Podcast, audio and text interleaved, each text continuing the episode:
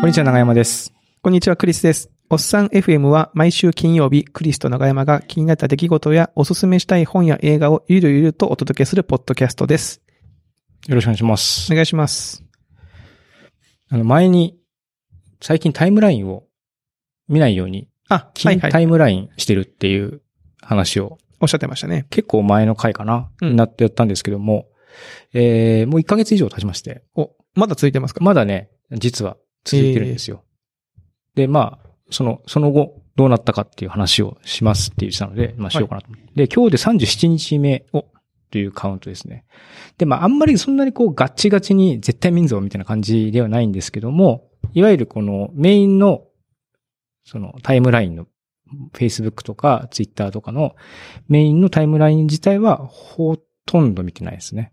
うーん。うんで、例えばその、おさん FM のツイッターの運用だったりとか、まあ、いくつか僕も別な会社だったりとかのツイッターの運用とかも見たりとかしてるんで、そういうのはあの、ツイートデックっていう、ツイッターが提供してるちょっと、特別なクライアントという、特別なクライアントっていうか、まあ、タブがたくさん並べられるような、そういった、あの、クライアントを使って、うと複数のアカウントが、まあ、パソコン上で管理できるんで、えーそれを使って、そっちから投稿したりとか、はい。反応を個別にチェックしたりとかっていうのをしてると。はいはい。なので自分のメインタイプラインはそこには出してないんです。なるほど。で、投稿はまあたまにはしてるんですけど、投稿もツイートデックからたまにしてて、で、自分に対する、なんですかね、リアクションは見れるけど、メインのタイムラインは見れないみたいな。ああ。どう、どうですか、その、メインのタイムライン見れないことに対する。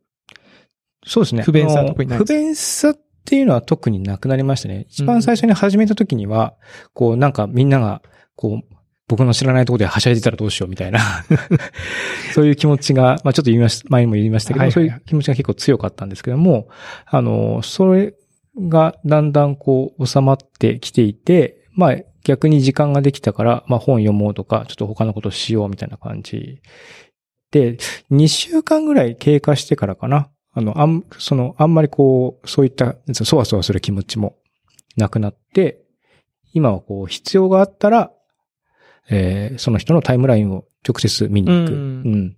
なるほど。例えばクリスさん何最近なんか何か言ってるかなと思ったら、そこにクリスさんをあの、ツイートデック上でアカウントを検索して、それで見に行くみたいな。わわざと回りくどい方法を使って見に行くみたいな、そういうことをしてますね。まあ確かにそのメインのタイムラインでいろんな人のやつをこう一個ずつ見てたら、なんかこう、寄り道しまくって時間が無限になくなっちゃいますそう。なんんですよね。うん。なんでちょっとまあ、あと、あと Facebook とかも、まあそれ個人の方で気になる方のところのタイムラインを直接見に行って、すぐログアウトするみたいなはい。感じで運用してますね。メッセンジャーとか、Facebook のメッセンジャーとかは、あの、見てそれこそね、おさい FM の、はいあの、連絡とかしてますもんね。連絡とかもしてるんで、アプリも入れてるし、えーパソコンでもチェックができるようにしてるんですけども、それ以外はアプリも削除しているし、えー。スマホに至っては、その DNS がいじれるアプリがあったのでそれで、Twitter と Facebook が引けないようになってから、入力してもえー。弾かれる。徹な底してますね。ね。感じで。やっぱスマホがやっぱりね、ついついっていうのがやっぱりすごいでかいんで、はい。パソコンってやっぱりね、まあまだいろいろややること、ね、他にやることたくさんあるぞって感じなんですけども、スマホはやっぱりこう、空いた時間に見るんで、どうしても確、あの、見、見やすいので、スマホの方を結構徹底しないと挫折するなと思ったんで、こっちを結構厳しくしてるって感じですうー。ん。で、1ヶ月ぐらいしたら、ちょうどなんかね、同じようなテーマの本が出たんですよ。デジタルミニマリスト。本当に大切なのに集中するという、えー本。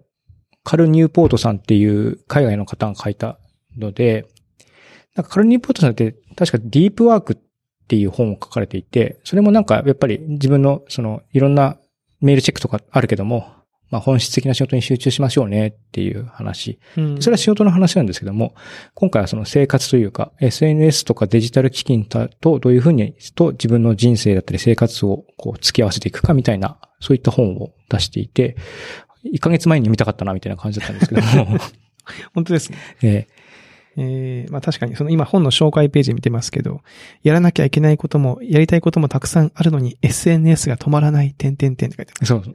まさにそんな感じで、その SNS は結構中毒性がはいはいやっ。ぱりある、うん、し、まあそれで結構困った、困ってしまっているような人たちも実際にいて、本当はやることあるんだけど、ついつい SNS 見て、はっと気がついたら30分1時間、うんうん時間経っちゃったみたいな、そういったことを、っていうのはどうなんだろうねっていうので、あの、一冊読んできたんですけども、まあ、すごく参考になりましたね。その、ちょっと前にデジタルデトックスっていうのが流行って、一週間、あの、スマホやめます、スマホ以外、フェイスブックやめますとか、ツイッターやめますみたいなとかも、あの、ややってみましょうみたいなのはあったんですけども、それよりはもうちょっと、なんですか、思想的というか、うん、あの、まあ、どういうふうに生活の中でデジタル機器を使うかっていう考えを持つかっていう。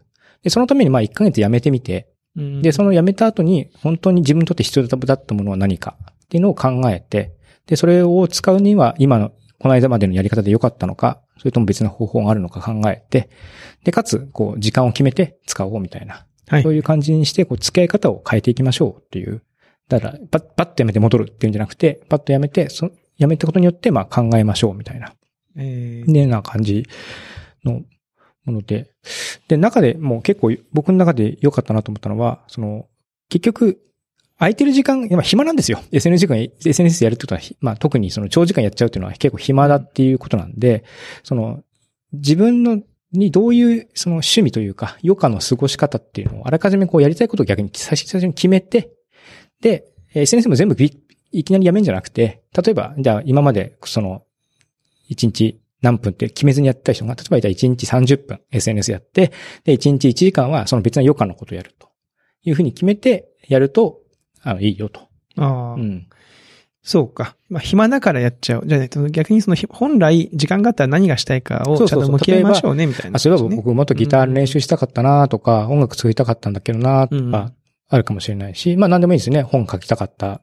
うん、映画書きたかったっていうのもいいし、まあな、そのなるべくデジタルじゃないものがいいとは書いてあったんで、えー、まあ散歩に行くでも、うん、うん、いいし、まあそれこそね、まあ映画はどうしてもちょっとデジタル機器で、まあでもまあテレビでね、見るともできるしから、まあ映画の時間になってるとか、読書の時間っていうのを、うん、まあ何時間って確保して、もちろん SNS の時間も同じように何時間っていうふうに決めて確保するようにすると、まあバランスがいいよと。なるほど。うん。で、まあ大事なのはそうやって決めて、決めた通りに自分がやったっていうふうにすると、まあ充足感がより得られますよっていう感じ。なんか、やっぱりこう、ダラダラってやって、はって気がついて何時間経ってたっていうのが、やっぱ一番こう、精神的に辛い。うんうんうん、それがこう、自分の幸せ度、幸福度をギュッと下げてしまうんで、30分でやめられた俺もすげえし、1時間ギターの練習して俺もすげえみたいな。っていうので、こう、充足感を上げていった、上げていくといいですねっていうのが載っていて、ああ、それは確かになと。僕も結構何気なくバッとやめたんで、あの、バッチンっていきなりやめたんで、最初こう、すげえ、まあ、すげえわけじゃないけど、時間が確かにあるなと。はいはい、はいまあ僕は読みたい本があったんで、たまたまね、それをこう読むみたいな感じでよかったんですけども、まあもしそういうのもなかったら、確かにこう、余計にストレスが溜まっちゃうなと思って、ああ、これ確かにいいいいアドバイスだなっていうふうに思いましたね。なるほど。うん、そういうのをね、こう、小学校、中学校ぐらいの授業に取り入れていってほしいですね。そうですね。なんか、時間の使い方って結構ね、どこで、あの、どういうふうに教わるかって結構難しかったりしますよね。最近その書店だったりとかすると、割と小学生向けに時間の使い方みたいな本とかも出てたりとかするんで、あ、最近の小学生こんなの読んでるんだと思ったりもするんですけども。いや、実際ほら、スマートフォンを持たせるご家庭も増えてきてて、うんうん、で、あの、学校の授業で、道徳の授業で SNS の使い方とか。やりますよね。やるんですよね。で、そこはまあ確かにいいと思うんですけど、じゃあ実際にそのなんか、時間、一歩引いて SNS をどう使うかじゃなくて、自分の時間をどう使いましょうかとか、1日は24時間しかなくて、学校何時間あって、残りの何時間で、そうですね。何しますっていうのを考えましょうみたいなのは、あんまりこう、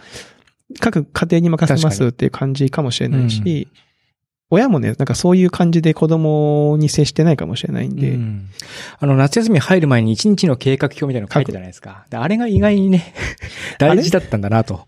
大事だったと思うんですけど、僕ね、あれ、ま、毎回思ってたんだけど、なんで丸が1個しかないんだろうなと思ったんですよ。ああ。曜日によってちっちゃうやんって思いませかそうそうそう。そう。どういうパターンがね、書いてるときにね、あれ、でもこのパターン、じゃあここ自由時間にするしかねえみたいな感じで、なんかだんだんこう、曖昧な時間に。土曜日は面白い番組がここでやってるからテレビって書くしかないとか、なんかその、あれって思いますでも別に月曜日は何もない。何もないから。テレビ見るみたいな。そうそう。ある、あるからね。まあだからその、ああいうこう、円グラフで何時から何時までどうのこうのよりかは、一日何時間これやりましょう、何分やりましょう。うん、で、その時間を自分でこう、その日によって並べ替えてもいいよって方が、実はこう、そうですね。あってるかもしれないですね。いいうん。そう。あとは、あとはその別にこの人もデジタル技術をこう、完全にこう、そんなもんはダメだ、昔が最高みたいなことはもちろん全然言ってなくて、あの、ちゃんとこう意図と目的をはっきりしてデジタルを使って、まあ、その自分の人生が主であると。あくまでも。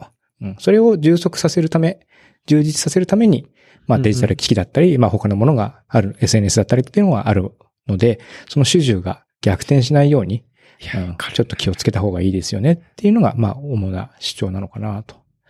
ね、やっぱり楽しいとね、結構それがね、こう目的かのように、そうですねね。やっぱりなっちゃったりとか、こう、ツイッターで面白いこと言いたい気持ちが勝っちゃって他のことがないがしろになるみたいな。はいはいはい。とかね、とかそれの反応が気になっちゃって、こう、そわそわしちゃって、家族との会話が上の空になっちゃうとかね。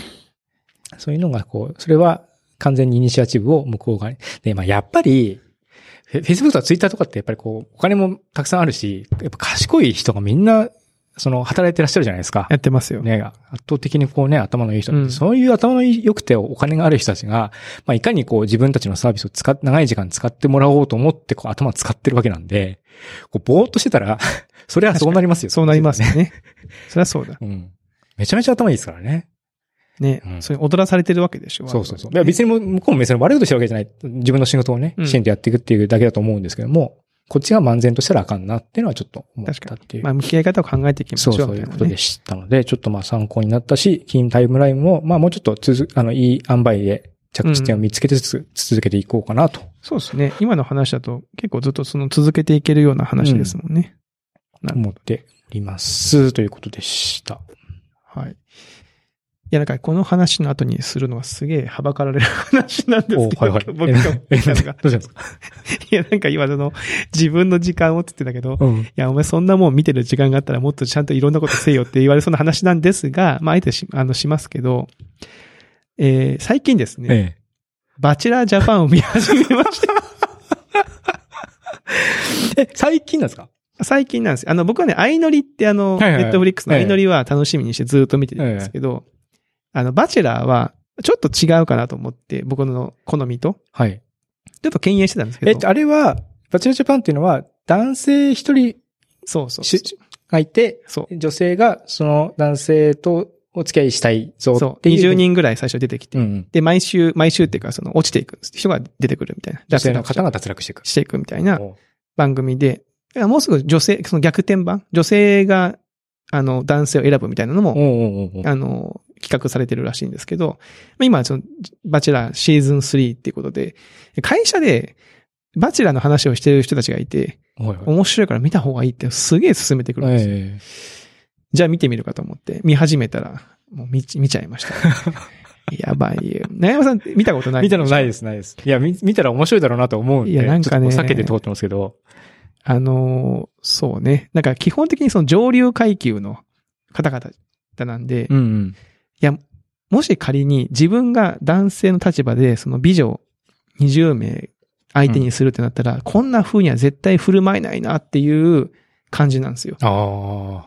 例えばその第1話では女性が一人ずつ車から降りてきて、ドレスアップした女性が降りてきて、レッドカーペットを歩いてきて男性の前に来て、男性にアピールして部屋に行くみたいな、その20人やるんですけど、えー、もう女性によってはもういきなり手を握って、もう、なんていうの、えー、顔と顔の距離が、えー、15センチぐらい。ほぼ、ほぼゼロですよ。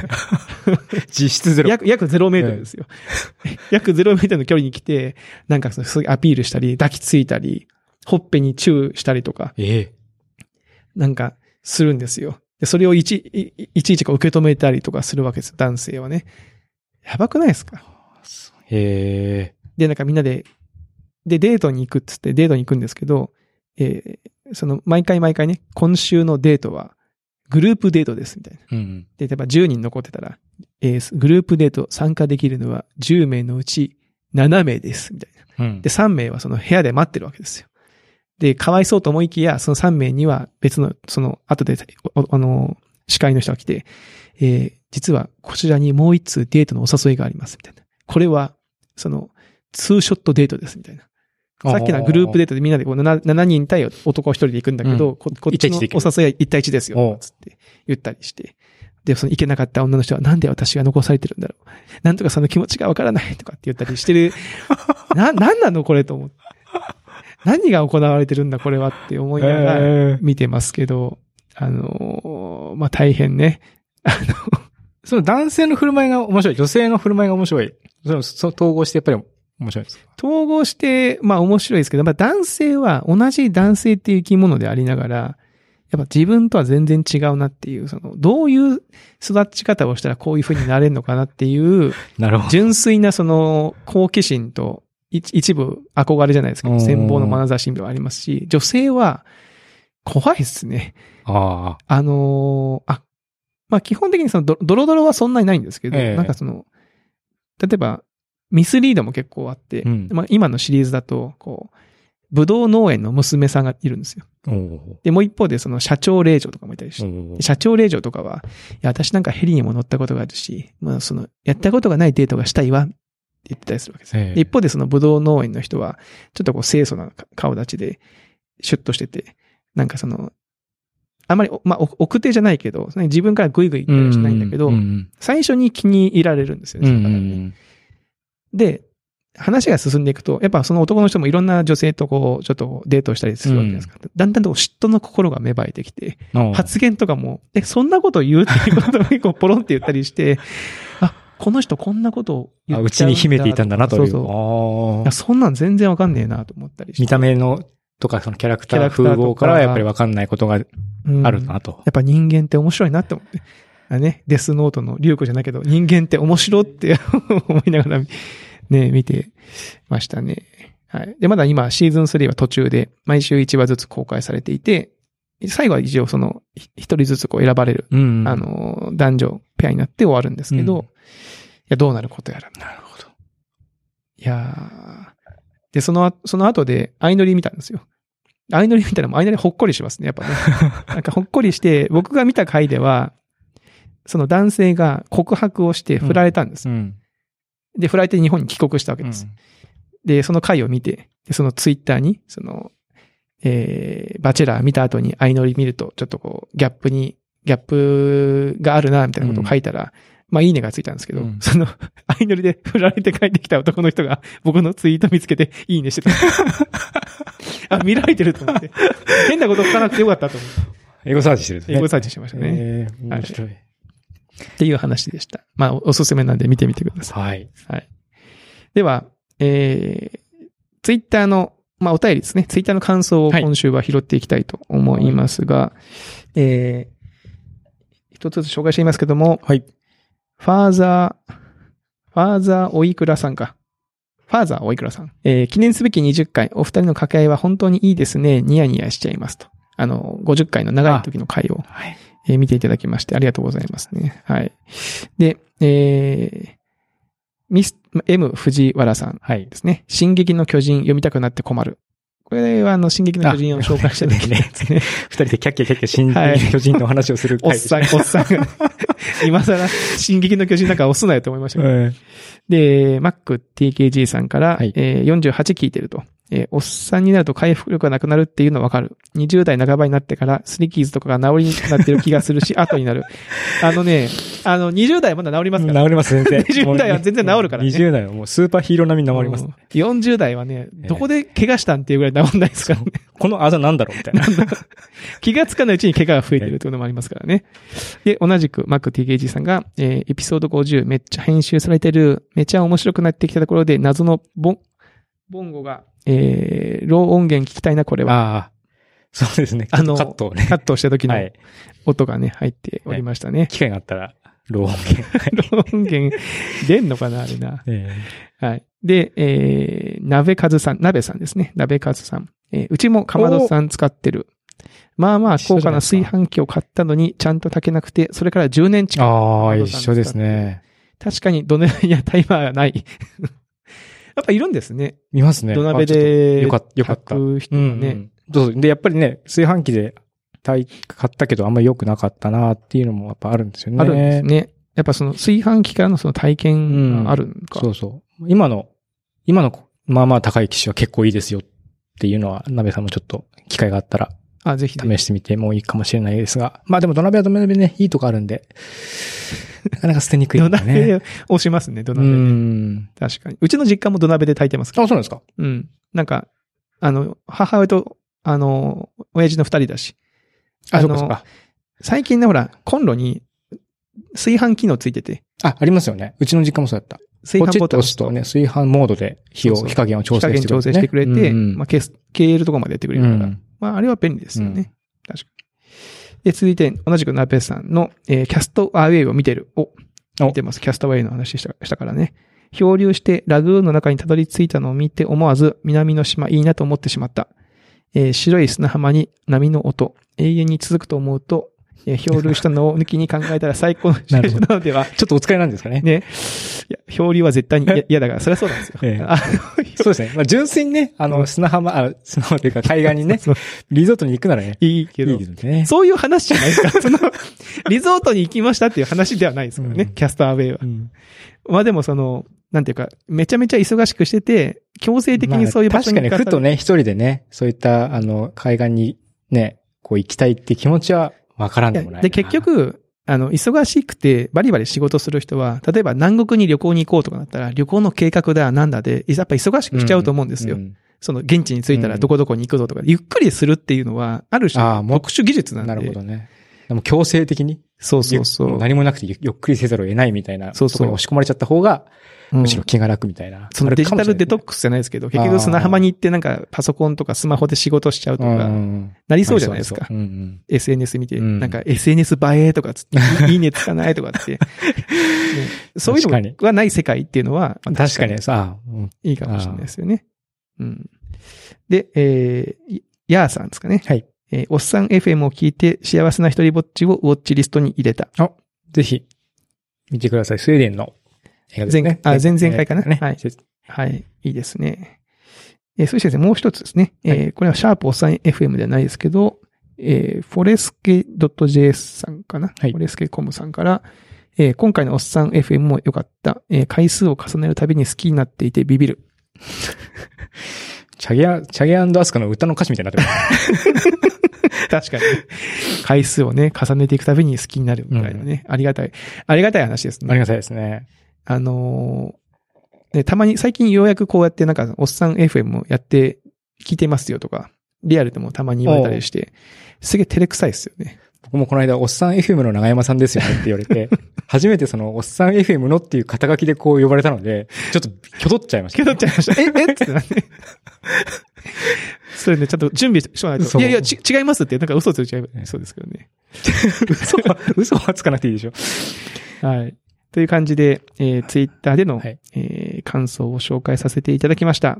はい。引き続き、あの、ツイッターとかでもね、あの、感想を書いていただけると、えー紹介等々させていただきますし、はい。あ、そうそう。お便りフォームね。はい。お便りフォームの方に書いて、えー、まあ、希望者の方は住所等を書いていただくと、ステッカーをね、はい。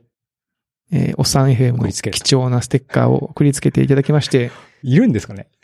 いや、わかんないですよ。いると思いますよ、その欲しい人は。えだから貴重、貴重なもえ。ん。まだそうですね。まだファーストロットなんで。はい。えまあ、この後ね、どんどんなくなればいいんですけどね。在庫抱えたみたいな。在庫がなくなったみたいになったらちょっと恥ずかしいですけどね。えはい。まあ、やっていきたいなと、はい、思っておりえ。ます。ぜひ、ええ。ぜひぜひ。ぜひ応募ししてください。はい。はい。というところで、えー今回のおっさん F は以上となります。はい。では、また来週お会いしましょう。さよならさよなら。